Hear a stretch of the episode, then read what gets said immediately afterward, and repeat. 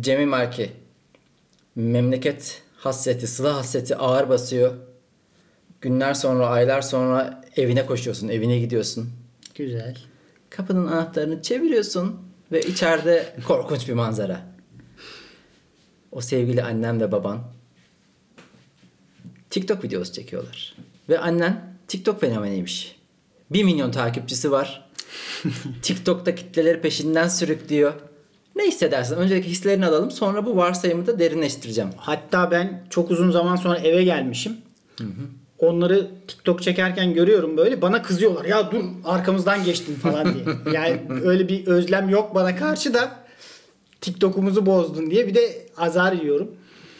Şimdi artık varsayımlar üzerinden yürüdüğümüz için ben şaşırmamaya hazırlıklı olarak gelmiştim ama bu gerçekten beni şaşırtır.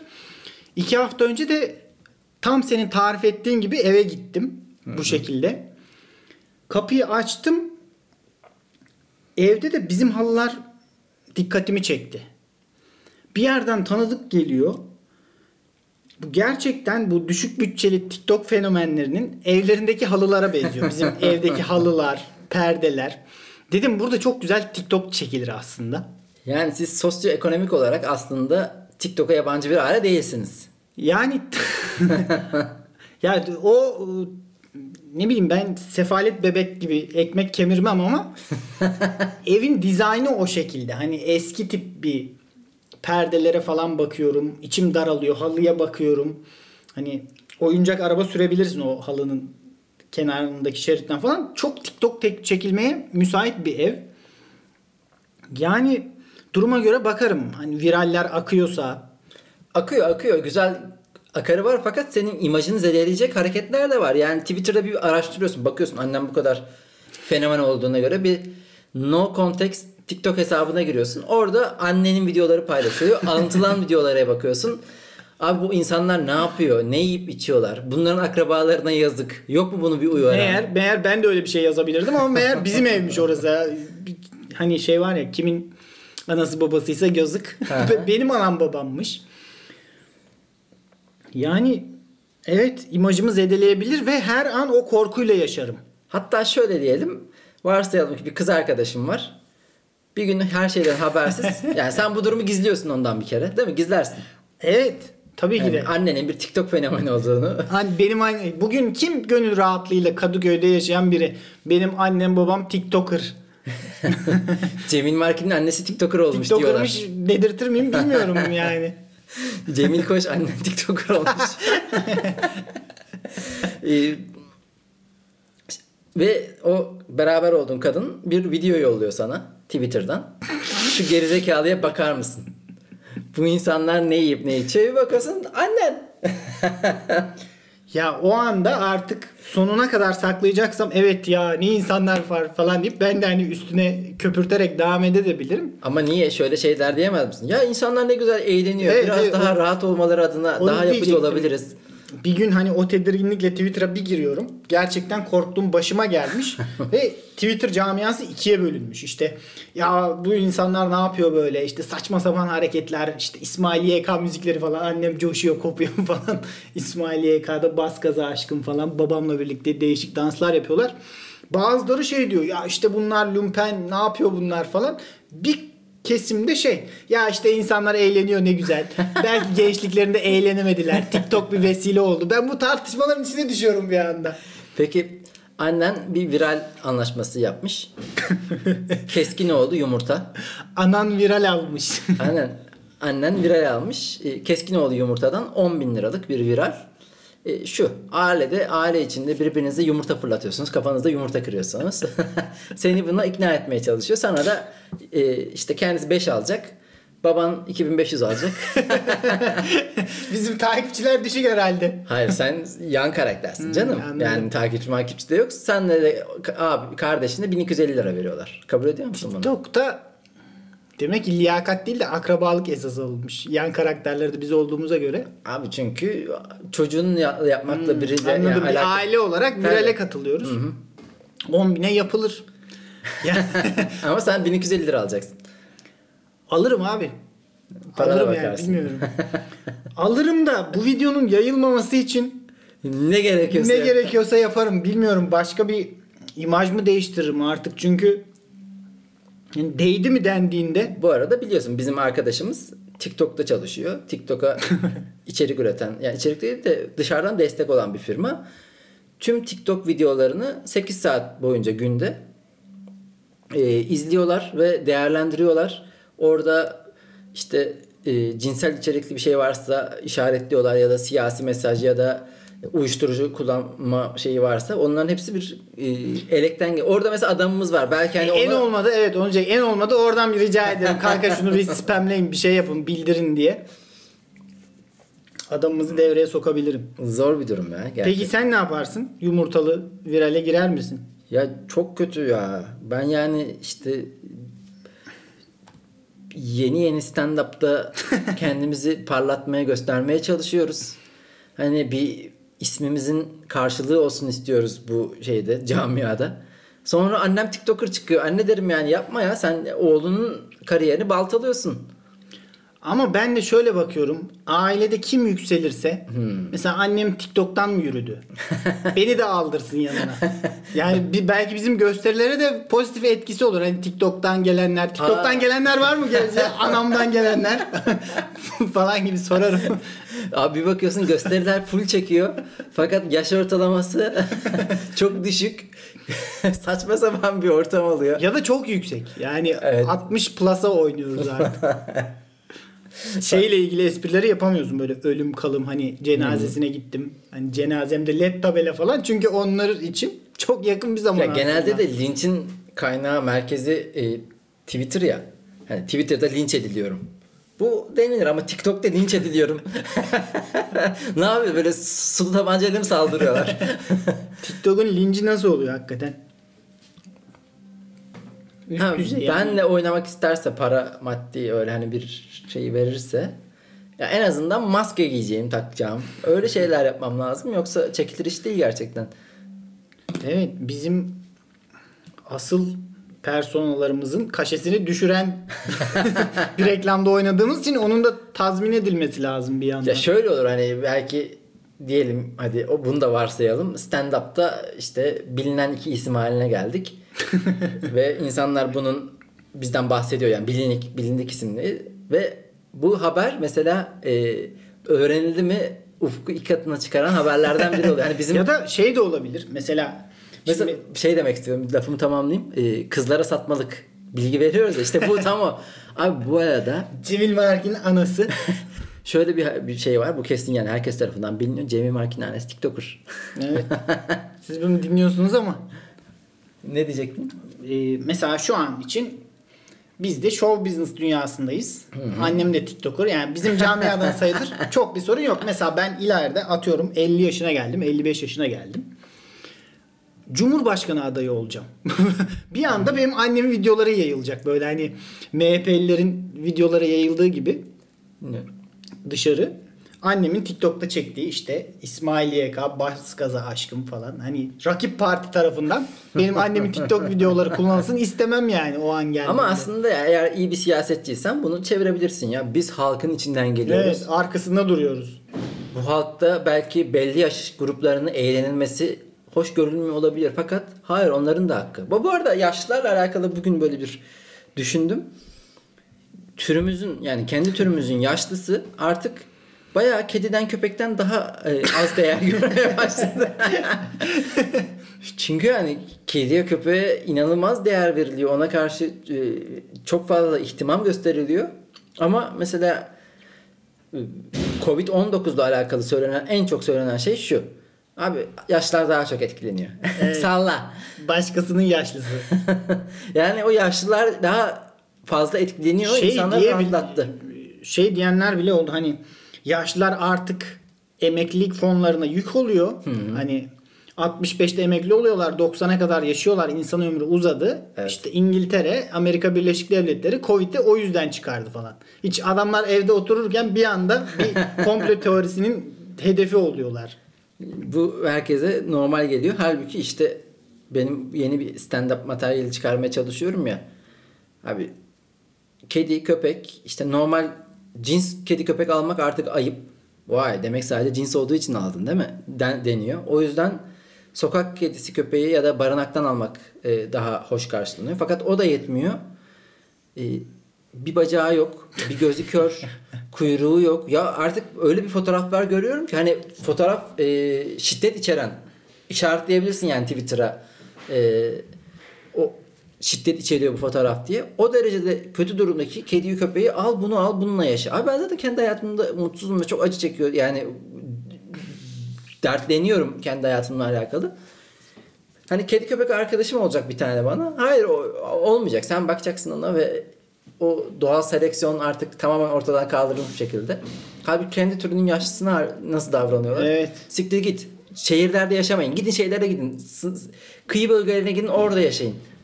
Eskiden hani internet bilgi akışının bu kadar yaygın olmadığı zamanlarda yaşlı insanın tecrübesinden yararlanma diye bir mefhum vardı ama artık o da kalmadı. Tabii hani tabii. Yaşlı insan sana dünyanın sırrını bile verse hadi dayı hadi. Şu Google'dan bakarız muamelesi görüyor. Yaşlıların en büyük işlevi bakıcı tutamayan ailelere anne babaya bırakıyorlar işte çocukları, öyle bir işlevi. Yani şimdi var. Tüm bu değerlendirmeler ışığında annemle babamın hangisi TikToker olacaksa çünkü yapacak çok da emeklilikte çok da yapacak yok. Ya bahçeyle ilgileneceksin ya yazlık ya da TikTok. Torun yani bir de torun torba TikTok. Sen de torun vermediğin için gittiler TikToker oldular. Yani bu TikTokçulukta benim de suçum olabilir biraz.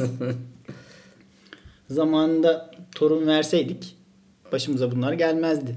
Neyse artık eğer bu durumda olanlar varsa yani sevdikleri, biricik yakınları TikToker çıkanlar varsa önce geçmiş olsun diyoruz. Ailesinde da TikToker olup da gizleyenler, açıklamak isteyenler, büyükle daha fazla yaşayamayacağını düşünüp. Anadolu'da ne dramlar vardır, ne hikayeler vardır şu an. Sen ne TikTok diyorsun? Cinayetleri bile işleniyordur. Hani şey denir ya işte bir kardeş sağcı, bir kardeş solcu. Bir tanesi Instagram fenomeni, bir tanesi TikToker fenomeni. Yani ve yıllardır konuşmuyorlar birbirleriyle. Evet, bize kırdırdılar. Gerçi artık Instagram'da kendi Reels'le bir TikTok'a dönme sürecine başladı. Her şeyi yapıyor ya bu. Yani Zuckerberg tam bir evet. Bütün her şeyi şirket bünyesine katıyor adam. Ne görürse ve beğendiği her uygulamayı al bunu da koyalım içeriye nasıl olsa bir şekilde yediririz. Tam bir tekelci zihniyet ya. Herif tam kıltoş. Her neyse. O zaman varsayalım ki köşemizi bitiriyoruz. Ve bu hafta üzerine kafa yoracağımız bir konu bulduk. Gece saat 2 idi. Bir şeylerden konuşuyorduk Cemil Marki ile. Lafı açtı. Bazı insanlar, sizin de bildiğiniz tanıdık. Hatta podcast yapan, yayın yapanlar da var içerisinde. İsim verecek miyiz? İsim vermeyelim. İsim vermeyelim canım. Yani ne münasebet sonra ne muhatap olmak yani. Yani burada reklamını yaparsak alıp yürüyebilirler. Samimiyet pornosu diyoruz bu bölümün başlığını. Samimiyet pornosu nasıl ifade edildi? O gün nasıl biz ifade ettik? Çıktı karşımıza. Ya aslında samimi olmadan samimiyeti satarak işte kusurlarımla da barışığım, hayattaki başarısızlıklarımla da barışığım. Bunu güzel bir ambalajlayıp insanların da evet ben de diyebileceği bir şeyler bulup samimiyeti pazarlamak. Evet, tam olarak samimiyeti pazarlamak. Bunun aslında benim ilk hatırladığım Umut Sarıkaya'nın bir hikayesinde geçiyordu. Hatırlıyor musun acaba onu? Samimiyet, yani herkesin aşırı samimiyet satmaya çalışmasıyla alakalı. Hatta işte kitabı okumuyorum bile. Samimi bir açıklamaya dönüştü. Abi ne kitap okuyacağım ya? Ben zaten edineceğimi ediniyorum. Bilgiliği işte her yerden alıyorum. Film varken yani bu, hani, kitap okumak beğenilen ve insanlara tavsiye edilen bir şeyken bunu okumayıp böyle yüreklice söyleyince wow. Demek işte ne kadar samimi yani kitap okumadığını söylüyor arkasında duruyor bu alkışlanmaya başlandı. Onda bile gerçek bir samimiyet var. Bizim daha çok bizi kıllandıran, bizi uyuz eden samimiyet pornosuna dönüşen şey aslında samimi değil. Mesela atıyorum 4-5 yıl önce bugün sattığı imajında değildi o insan. Evet, onu görüyoruz yani yazdıklarında, çizdiklerinde o zaman şu an yükselen değerleri henüz yükselmemişken böyle şeyleri isterleştirmediği ve üzerine kafa yormadığı için O zaman salmış, yazmış. Evet. Aptal saptal, ipe sapa gelmeyecek şeyler. Asıl o zaman samimiydi ama evet, bugün onların arkasında duramıyor. Çünkü şimdi şu an samimiyetle harmanlanmış politik doğruculuk revaçta olduğu için onu pazarlamayı daha uygun görüyor ve bu sanki tek bir insana uyuz olmuşuz da onun üstüne gidiyormuşuz gibi algılanmasın. Birçok insan da böyle. Çok. Yani bazı insanlar... Bu hafta 2 tane üst üste örnek gördüğümüz için... Evet. Gene isim vermeyeceğimiz için söylemiyorum. Hödüklük yani, derecesinde hödüklük, samimiyet. Hödüklük, harbiden hödüklük yani artık öh be adam diyeceğimiz bir gereksiz rahatlık. Ve bununla övünme, bir gurur duyma hali. Evet. Ulan pezevenk, yani bununla gurur duyacak bir durum yok. Samimiyet ne kadar... Okumuyorum, izlemiyorum. O filmleri ben izlemedim abi. İzleyemiyorum ya. Ben uzun film bana gelmiyor. Hadi ya. Tabii tersi olsun da istenmeyen bir durum da hani izlemediği halde izlemiş gibi yapmak daha samimiyetsiz bir şey ama diğer türlü samimiyetin bu kadar mükafatlandırılması, bu kadar hani abi sen odunsun o zaman ya. Odun gibi, sığır gibi yaşıyorsun yani. Hatta o pazarlama boyutunda mı bilmiyorum. Hani bunu satmaya çalışıyor mu bilmiyorum da başka bir örnekte ve daha çok sık rastlanan özellikle. Yani pazarlamaya müsait bir konu bu. Ben Özer Uzun işte 30'larımda kendi işini yapıyorum. Fakat böyle hani yaldızlarla dolu bir imaj çiziyor. Çünkü öyle bir imaj. Fakat kötü ilişkilerim oldu mu? Oldu. Aptallık yaptım ben, biliyor musunuz? Ben aptallık yaptım ilişkilerimde. Mesela bir keresinde sevdiğim kadına gittim. Dedim ki, önde diz çöktüm.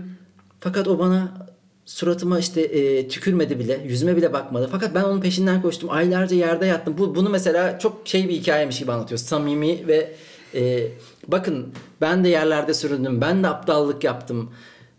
Ya ben de sizden biriyim. Ben de bakın bunları ne kadar rahat anlatıyorum. Bunun pazarlamasını yapıyorlar. Evet. Ben bunları ne kadar rahat anlatıyorum pazarlaması. İşin içine girdiği zaman bakın ben geçmişteki yetersizliklerimi ne kadar rahat anlatıyorum ambalajı girdiği zaman bana sanki o insan geçmişte de o kadar yetersiz değilmiş gibi geliyor. Yani bugün hani o samimiyet moda olduğu için bazı götünden başarısızlıklar uydurup sonradan o kadar da başarısız değilmiş hissi yaratıyor. Çünkü aslında samimi olmaya çalışırken beni çok içeride bir yerde bir plastiklik yakalıyorum. Orada bir yapaylık yakalıyorum ve ilmek ilmek söktükçe diyor ya, bir yakaladığım an var orada. Diyorum ki samimi değilsin şerefsiz. Ondan sonra bütün yok, ben direkt kullandığım kelime bozuluyor. Sahte.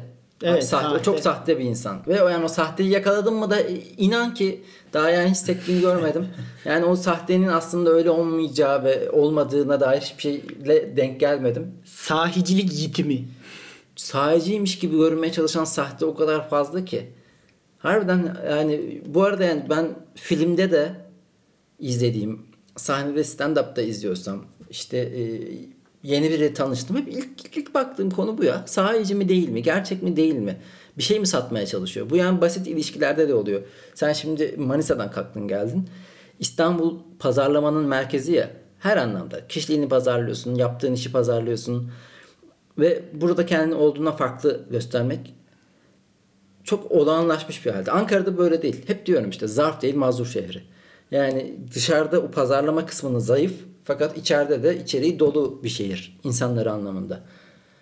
Şimdi burada insanların hepsi birbirine bir şey satmaya o kadar alışmış ki o sahicilik gibi görünen şeyin altında, bu samimiyetin bile altında, bakın ben hatalarıyla ne kadar barışık bir insanımın bile altında hep pazarlama ve samimiyet pornosu çıkıyor.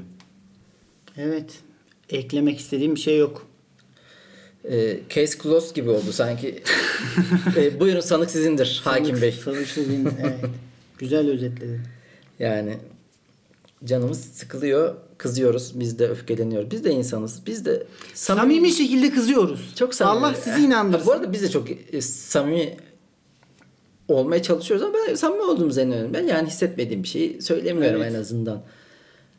Hatta çoğu zaman bazen sen çok kendine dalga geçince ben seni frenliyorum.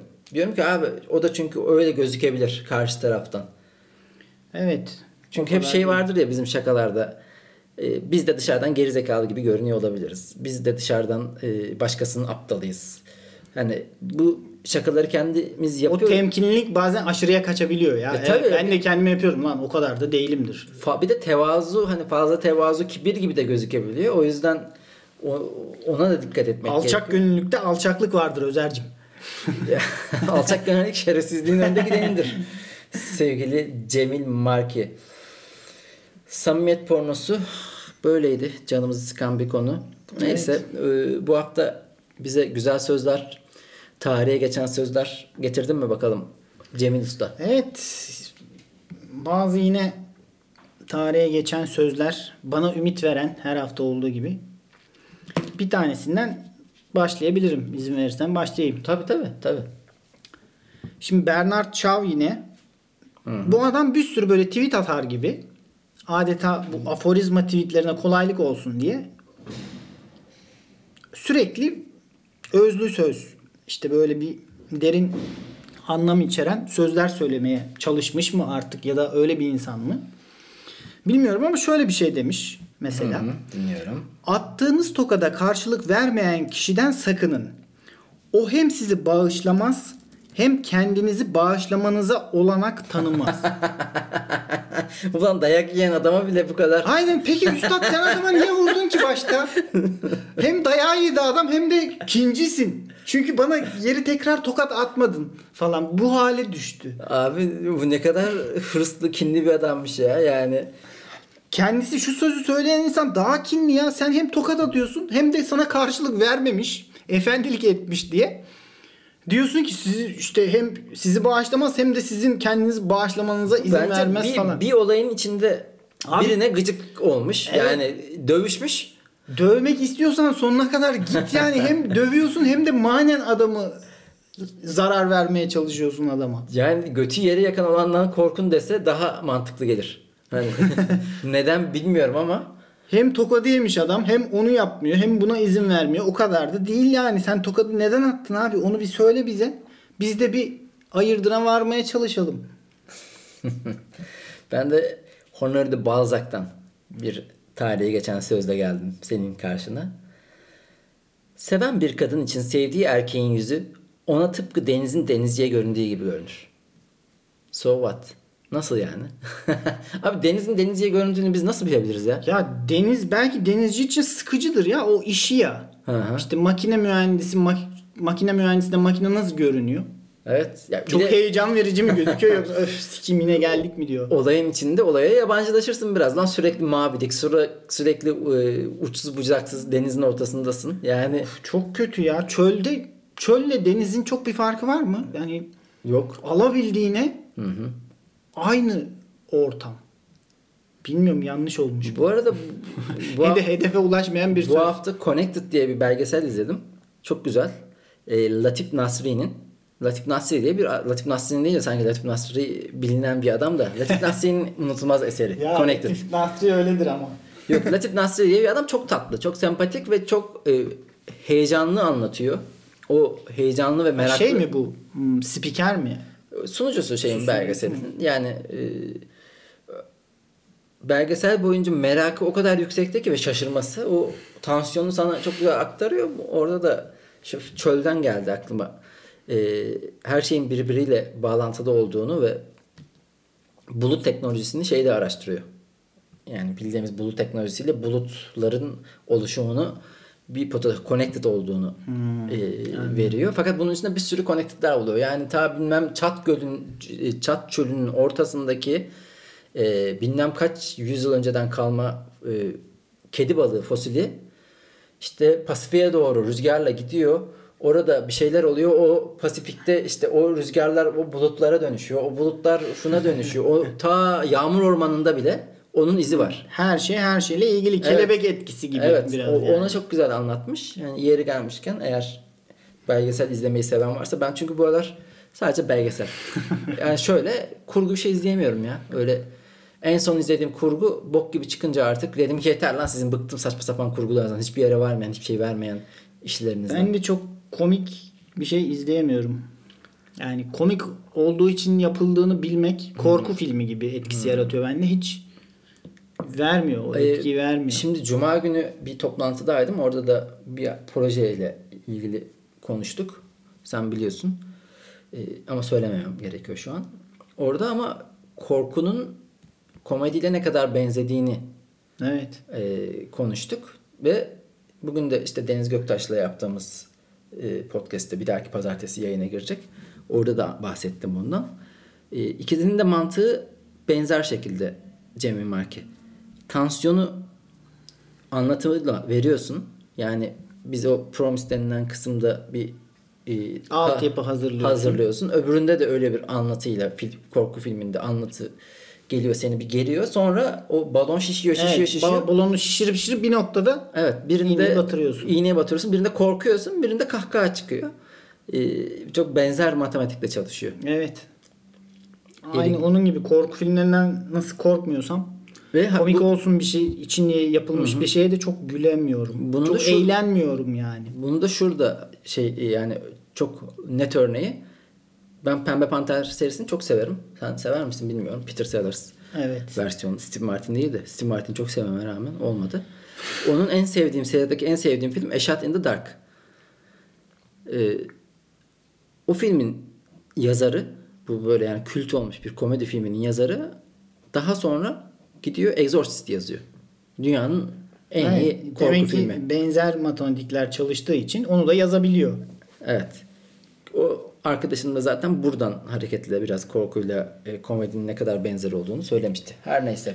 Başka var mı tarihe geçen söz? Başka incelemedim. İncelemem bir taneyle sınırlı kaldı. Ben bir tane daha Freud'dan bir söz var. Onu da gündeme getirmek istiyorum. Bir insanı unutabilirsin. Bir insanın sana neler yaptığını da unutabilirsin. Ama o insanın sana ne hissettirdiğini asla unutamazsın. Sigmund Freud. Ya onu da unutursunuz geldi bana yine. O da unutulur be. Abi ispatlanamaz bir şey ya. Yani bu sözün hissettiğini unuttum abi denilecek bir durum mu var ya? Bunu nasıl ya, çok havaya giden sözleri. Ya bana şöyle bir şerefsizlik yapmıştı diye bir şey kalır, havada kalır ya. Yani ölçülemiyor ya. Evet. Bu söz yani, haklı da olabilir ama ölçülemez. Çok, evet, kendini garantiye almışsın bu sözle. Yani. Bu arada gibi bir şey bu. Karşıdan gelen kişi ya dayım ya da değil gibi. Yani bunu doğru veya yanlış diyemiyorsun. İşte buna da doğru veya yanlış diyemiyorsun. Size yanlış. Bu arada biz Yoğurtçu Park'ın orada oturuyoruz. Sevgili Lafola Podcast dinleyenler. Bu ara aşırı bir gürültü manyaklığı var. Çılgınlığı var. Ya yani biz bu podcast'i pandemiden önce evde yapıyorduk. Bu kadar gürültü yok. Şu an yaz sıcağında kapıyı pencereyi kapattık. Fakat dışarıdan ısrarla müzik, aptal insan konuşması. Ben iyice emekli albaya bağlayıp sinirleniyorum yani. Galiba tam Cihangirleşme sürecini tamamlıyor şu an Kadıköy. Çünkü Cihangir'den Kadıköy'e gelenler üzerine çok laf söz ediliyordu. Fakat şu an hissediyorum onu. Çünkü tam o Cihangir'deki merdivenlerin işte bir insanlarda bıkkınlık yarattığı gibi burada da sürekli bitmeyen bir gürültü var. Müzik sesi, insanların ağız dalaşı, kavga, işte alkolü alıp sürekli böyle bir saçmalama hali. Tabii burada alkolü de kötülemek istemiyorum da yani kendim de alkolü kullanan ve yoğun kullanan biri olarak. Drink responsibly diyoruz. Evet.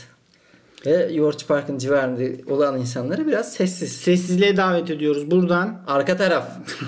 Gelmeyelim evladım oraya. O zaman biz tarihe geçen sözlerimizi alalım bakalım. Bizimkilere geçelim. Hı-hı. Sen mi okumak istersin, ben mi okuyayım? Ben okuyayım. Sen oku. Bundan 5 sene önce liyakat kelimesini bu kadar duyurmuyorduk. Liyakatın kendisi olmasa da kelime kendi altın çağını yaşıyor. Güzel. Abi herkes liyakat diyor ama liyakatın en olmadığı zaman da liyakat diye bağırılıyor. Bunu daha güzel ifade edebilirdi kesin, böyle bir yazar bu da güzel. 60'larda güzel. 50'lerde birisi. Liyakat şöyle denebilirdi. Ben daha güzelini yazayım senin sözünden. Liyakatin kendisinin olmadığı yerde liyakat kavramı çokça kullanılır. Ben yapamadım ya. Lezzet toparlayamadım yani. Yok, seninki daha güzelmiş. O zaman yani yiyemeyeceğin evet. Tarihi sözün altına ne giriyorsun kardeşim? Girdik ama bir olmadı. Güzel. Bir daha söyle, bir daha oku. Bundan 5 sene önce liyakat kelimesini bu kadar duymuyorduk. Liyakatın kendisi olmasa da kelime kendi altın çağını yaşıyor. Evet. Bu şey güzel, tespit güzel. Fakat o işte punchline mi istiyor abi, şaka mı? Tarihe geçen söz ya. Tarihe nasıl geçmez? Şimdi 5 yıl önce diyorsun ya, hangi 5 yıl öncesi? Abi bir şey doğru vermen lazım. Doğru. 5 yıl önce diyorsun da çok haklısın, son 10 yılı falan ilgilendiriyor. Onu bir genelleştirmek lazım. 2010 yılından sonra Türkiye'de liyakat kelimesini bu kadar duymuyor. Pardon. Toparlıyorum. Evet. Ya hiç tarih verme. Tamam. O yüzden şöyle bir genelleştirme yapman lazım. Liyakat kavramı bir ülkede ne kadar çok kullanılıyorsa liyakatin kendisi o kadar yok demektir falan gibi bir şey olmasa tamam mı? Yani 5 yıl önce 10 yıl sonra falan girdi mi biraz lokalleşiyor, şey tarihselleşiyor yani. Ama genel geçer olmuyor. Tamam öyle yapalım. Anladım. O zaman bu tarihe geçen sözü şöyle değiştiriyoruz. Bir ülkede liyakat kelimesi nedenli fazla kullanılıyorsa o ülkede liyakat o kadar eksiktir. Evet. Yani bu daha şeye uygun. Özlü söz formatına uygun. Tarihe geçen sözü böyle imbikten sıkı çıkardık resmen. Ben de şöyle bir şey, o kadar samimiyet falan dedik. Şimdi onun tam tersine mi diyeyim artık? Hı. Ya da ilintili de diyebiliriz. Nezaket çoğu zaman samimiyetin ustaca gizlenmesinden başka bir şey değildir. Nezaket değil, çoğu zaman samimiyetin ustaca gizlenmesinden başka bir şey değildir. Neden lan? Abi mesela yeni tanıştığın birine karşı daha nazik olursun ama çok samimi olmazsın ona karşı. Ama ben sana karşı nazik değil miyim mesela? Samimiyim de. Evet, ikisinin aynı evet, ya bir samimiyet olduğu zaman çok nezakete gerek kalmıyor ya bence. İşte nezaketten ne anladığımıza bağlı da biraz. Olabilir. Yani çünkü yani nezaketten anladığın bey diye seslenmek, ondan sonra o biraz bazı kelimeleri adab-ı muaşeret mi giriyor işin içine yani, yoksa siktir lan dediğim bir insana da nazik olabilirsin gibi mi diyorsun? Bence olabilirim yani. Öyle nezaketten anladığım bu benim o değil. Olsun. Denedik canım, attık tutturamadık diye. Yani bir tarihe sen bunu bırak. Evet, bakalım geçerse geçer. Bu arada biz bu sözlerin tarihle yargılanmasını istiyoruz. Tarihe geçen sözlerin illa haklı olmasına gerek yok. Çünkü nice tarihe geçen söz haksız ve saçmalık. Haksız abi işte evet. Ha? Söylüyoruz işte Bernard Shaw. Ben söylediğini neydi? Bir daha söyle bir şey lafını. 1000 tane şey söylemiş abi. Bak, adamı döversen, sana karşılık vermezse seni iyice sinir eder. Şimdi bir tokatla bir daha çakasın gelir. Bak şimdi bak. Attığınız tokada karşılık vermeyen kişiden sakının. Abi başkasını, o insana düşman ediyor bir de sakının. Abi sakınıp ne yapacağım daha ya? O hem sizi bağışlamaz hem de kendinizi bağışlamanıza olanak tanımaz. Adamı pure bir evil olarak tanıtıyor bize. Tarihe geçeceğim diye ve geçmiş. Bravo, başardın. Ya babam da böyle benle tartışmaya girdiğinde işte soru soruyor. Tamam mı? Soru soruyor. Cevap veriyorum. Bak bir de cevap veriyor diyor. Evet. Orada o bir retorik aslında. Asla o tuzağa düşmeyeceksin. Tabii. Ama bu sefer sussan da diyecek. Cevap bile vermiyorsun. Tabii ki hala almıyorsun ki. İyice sıkışmışsın her yerde. Nefes alma fırsatı bırakmamış adam sana. Yani dayak attığınız kişi size karşılık vermiyorsa 2 tokat daha atın. Yani ağzınızı öldürün bunu, yok edin ya. Bu yaşamasa da olur.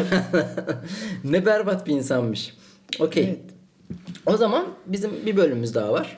Bilenler bilir, kalanlar kalır, kalmayanlar yol alır.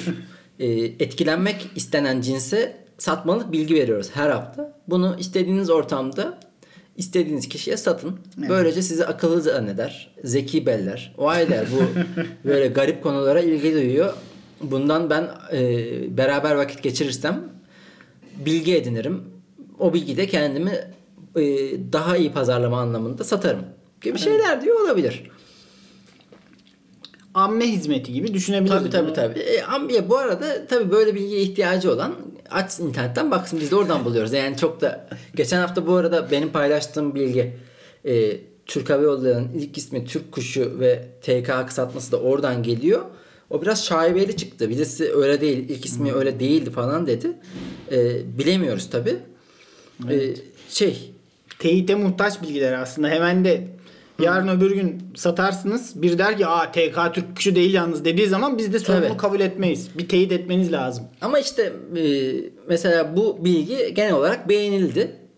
Çünkü teyit edilmesine gerek yok. Evet, ya böyle anket, kabul edin geçsin, ne olacak? Yani Instagram sayfasına yaptığımız ankette de adeta benim amiyane tabirle ağzıma sıçıldı. Sandıktan o kadar çıkamadım ki, böyle %70'leri falan gördü. 61'e 29 muydu? Sanki böyle muydu? Bir hani Rusya seçimleri gibi oldu ya. Otokratik bir rejimin seçimleri gibi oldu. Muhalefet çok cılız kaldı yani. Evet. Göstermelik bir aday çıkmış gibi oldu. Senin bilgini alalım bakalım. Benim bilgim, geçen haftaki hezimetten sonra biraz garantiye gittim. Hı hı. Garantiye gittim. Dişe dokunur bir şey olsun istedim. Yani garantiye hı hı. gittim derken yine hiçbir şey garanti değil. Bu nerede olabilir? Hiç ambiyans düşünmedim açıkçası. Yine 2-3 bira içilmiş. Hı hı. Ve de şeyden bahsediyor. Ah, bir tembellik var üstümde. Yapamıyorum. Hiçbir şeye yetişemiyorum. Yetiştiremiyorum. Sabah sürünerek kalkıyorum. Ama şöyle araştırmalar var. Yapılmış. Haylaz insanların mükemmelliyetçi insanlara göre uğraştıkları işlerde daha başarılı oldukları görülmüş. Hmm. Çünkü tembellikleri nedeniyle en kısa ve en çabuk yolları arayıp işte o uğraşları neyse hemen bitirip teslim edebiliyorlar. Hmm. Bu Volkan Öğen'in Twitter biosuna benziyor. Neydi o? Eğer bir işi yapmam için 3 gün süre varsa 2 gün boyunca bunu bir günde nasıl yaparım? Evet, evet, evet. Güzel. O daha güzelmiş bak. Evet. O özlü söz gibi. Evet. Yani işte buna ispatlama konusunda benim sıkıntılarım var. Satarsın. Ya, bu bilgiyi ben mantıklı. Satarım. Ya, bu arada kulağa, akla yatkın geliyorsa bu arada, her türlü satılır bu. Anket manket yapıyoruz da ben ikna kabiliyetimle her bilgiyi herkese satarım yani. Kimse artistik yapmasın bana. Ben o bir şeyde yani. Biz eniştenizi size halanız diye satarız. Ya sen yani ben bak. Eşeği boyarım zebra diye alırsın. Ama şimdi burada tabii başka şeyler var. Biraz daha dişe dokunur ama derken. Ama şu yönden de hani altını doldururken de şöyle denebilir. Eğer düşündüğün kadar yetenekli değilsen mükemmelliyetçi olmak da hamallık yani. Boş boşuna en güzel olacak, en süper olacak ama sende o yetenek yok ya da o akıl yok. O yüzden bu şeyi nasıl daha hızlı yapabilirim? Nasıl abi senin bu yani dişe dokunur bilgi diye verdiğin bilgi şeye geldi döndü. Ama bu... tembeller daha yaratıcı oluyormuş. Evet. Yani biraz tembellik galiba yaratıcı ama değil. En hızlı bir şekilde bu bilgiyi bulabildim. Oturup. Ben bu hafta geçen haftaki ezici zaferimden sonra evet. Düşündüm yani neyi doğru yaptım. Bu hafta bir rehavet bekliyorum zaten. Hayır asla. Ben dedim ki havacılık sektöründe ekmek var. Yani dedim acaba nasıl kazandım? Havacılık sektörünün bana artı puan getirdiğini gördüm ve bu hafta yine havacılıkla alakalı bir bilgi vereceğim. O da şu. Uçaklarda pilotlar ve yardımcı pilotlar asla aynı yemeği yemezler. Bunun nedeni olası bir besin zehirlenmesi durumunda aynı anda etkilenmelerini önlemek içindir. Güzel. Güzel. Makul evet. Ama... İkisi farklı yemeklerden de aynı anda zehirlenebilir ya. O kadar da. İhtimali düşürüyoruz. Yani belki bir aynı anda da yemiyorlarsa hele. Hmm. Bence bu kadar inceleyip sık dokunmuyor. Ya aynısından yiyor ya öbürü daha güzel bir ya şey. Kesin şeydir. Yani kural üstü böyledir. Kağıt üzerinde kural evet, böyledir. Evet. Fakat gerçekte uygulanmada. Getir abi dürümleri getir diyorlar ve gömüyorlar. Gerçi sivil havacılık kanunları da çok sıkı şekilde uygulanıyor ya bir yandan evet, da öyle. Evet çok da şansa bırakmayabilirler. Evet. Çünkü kaza durumunda öyle hani ufak bir şey olmuyor. Ara ihtimaller olmadığı için ya bir de şeyler var olması hoşuma gidiyor. Coca-Cola CEO'ları işte bilmem CEO değil de şirket üst pardon Coca-Cola'nın formülü bilen az sayıda insan var ve onlar aynı anda uçağa binmiyor çünkü. Abi bir yere yazın o zaman bunu kasaya bir yere yazın. Hı hı. İnsanlara da yük olmayayım. O şehir efsanesi herhalde değil mi? Şehir efsanesi ya. İyi çünkü saklanan ticari sırlardan biri de aynı uçağa binmiyor falan filan. Abi bir kasa yok mu ya? Yani bir kağıda yaz formülünü. Küçük bir kağıda. Onu katla. Cevşen gibi bir şey içine koy. Bankadan kasa kirala. Orada tut ya. Adamlara da yük değil mi bu? Allah'ım ben kola formülünü biliyorum. Ölmemem lazım. Bu stresle niye yaşatıyorsunuz? Herhalde ama ölenler olmuştur yani kaç yıllık firma. Yani bu bilgiler aktarılıyor birilerine. Hmm. Torunlarına vasiyet. Hepsi aynı anda ölse Coca-Cola içemeyecek miyiz yani? Saçmalık ya. Yemesinler bizi. Ya bir de kolayı analiz edip bugün ben onu anlamıyorum. Her türlü kimyasal laboratuvar olanak var ya. Analiz edip bunun süper formülünü de bulurlar. Ya yani Coca-Cola'nın analizini yapıp da formülü bulamıyorsak hiç COVID-19 aşısı beklemeyelim kimseden. Biz aşı maşı diyoruz, test diyoruz. Bunlar da kolanın formülünü 3-5 kişi de saklıyor. Şehir efsanesi bu ya. Şehir efsanesi değilse de bize yazın formülünü. Biz de öğrenmek istiyoruz. Açık formülünü yazarsınız. Haftaya tartışırız bunu da. İyi Cemil Marki senle. Ve öyle bir şey olduğu zaman mesela formül açıklansa, gerçekten bu şehir efsanesi olmasa ve densek işte Coca-Cola'nın formülü şuymuş. Milyarlarca insan şunu diyecek. Bu muymuş? Beğenmeyecekler ya, bu muymuş diyecekler. Ne anlayacağım lan ben işte orada bir sürü saçma sapan rakamlar. Ay. Dolabı, aman ne dolabı, pencereyi, kapıyı kapattığımız için ateş bastırdı. Evet, sıcakladık. Bu hafta bu kadar olsun. Biz vereceğimizi verdik, alacağımızı aldık. Bilgi mi dersin, tarihe geçen söz mü dersin, her şey burada var. Samimiyet pornosu yapanlara kafam girsin. Samimiyet pornosu. Randımanlı bir fikir teatisi olduğunu düşünüyorum. Evet, takır takır vallahi çıktık, oynadık. Kendi topumuzu attık. Formayı terlettik. Çok teşekkürler Cemil Marki. Ben teşekkür ederim. Görüşmek üzere. Dinleyen herkes de sevgiler, saygılar, hoşça kalın.